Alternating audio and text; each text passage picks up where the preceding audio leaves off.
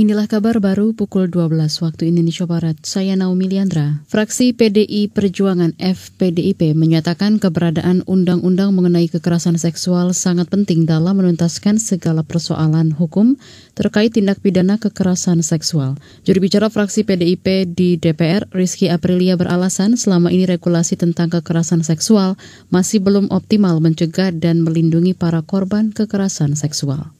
Fraksi PDI Perjuangan menolak dengan tegas segala bentuk tindakan kekerasan seksual maupun penyimpangan seksual.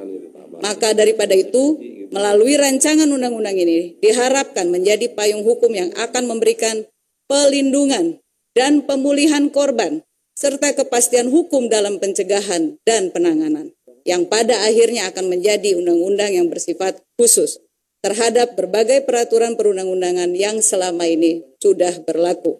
Itu tadi juru bicara fraksi PDIP di DPR, Rizky Aprilia. Hari ini DPR menggelar rapat paripurna untuk pengambilan keputusan terkait rencana Undang-Undang RUU Tindak Pidana Kekerasan Seksual TPKS. Berdasarkan catatan LBH Apik Jakarta, catatan pengaduan kekerasan seksual pada 2020 mencapai 1.700-an kasus. Kemudian pada 2021 hingga Oktober mencapai 1.300-an kasus. Satgas Penanganan COVID-19 mengubah aturan masa karantina bagi pelaku perjalanan luar negeri PPLU dari 14 hari menjadi 10 hari. Ketua Satgas Penanganan COVID-19 Suharyanto beralasan perubahan itu bagian dari hasil evaluasi kebijakan sebelumnya. Hal itu disebabkan beberapa faktor, salah satunya karakteristik ancaman dari COVID-19 yang juga mengalami perubahan. Selain itu, Soeharyanto yang juga Kepala BNPB menjelaskan saat ini sudah tidak ada lagi kebijakan pembatasan negara yang masuk. Per kemarin, kasus harian COVID-19 di Indonesia bertambah lebih dari 700 orang. Dengan penambahan tersebut, total sudah ada lebih dari 4,2 juta kasus virus corona yang tercatat. Di hari yang sama, angka kesembuhan bertambah 500-an orang, sedangkan angka kematian bertambah 4 orang. Balap internasional MotoGP di sirkuit Mandalika Nusa Tenggara Barat NTB akan tetap menerapkan sistem bubble atau gelembung demi mencegah penyebaran COVID-19 varian Omicron. Sebab saat ini varian ini merebak di sejumlah negara termasuk Indonesia.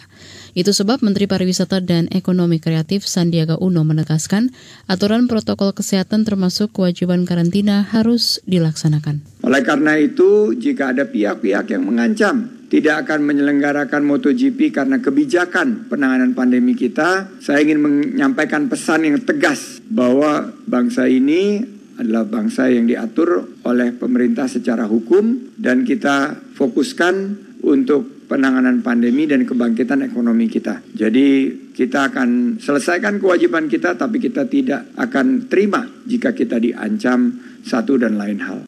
Menparakraf Sandiaga Uno menambahkan sistem bubble yang akan diterapkan untuk acara MotoGP sudah teruji pada penyelenggaraan konferensi G20 akhir tahun lalu. Sebelumnya, CEO Dorna Sport Carmelo Esbeleta selaku penyelenggara MotoGP mengancam akan membatalkan MotoGP bila negara tuan rumah mewajibkan karantina selama 14 hari. Saudara, demikian kabar baru KBR. Saya Naomi Liandra, undur diri.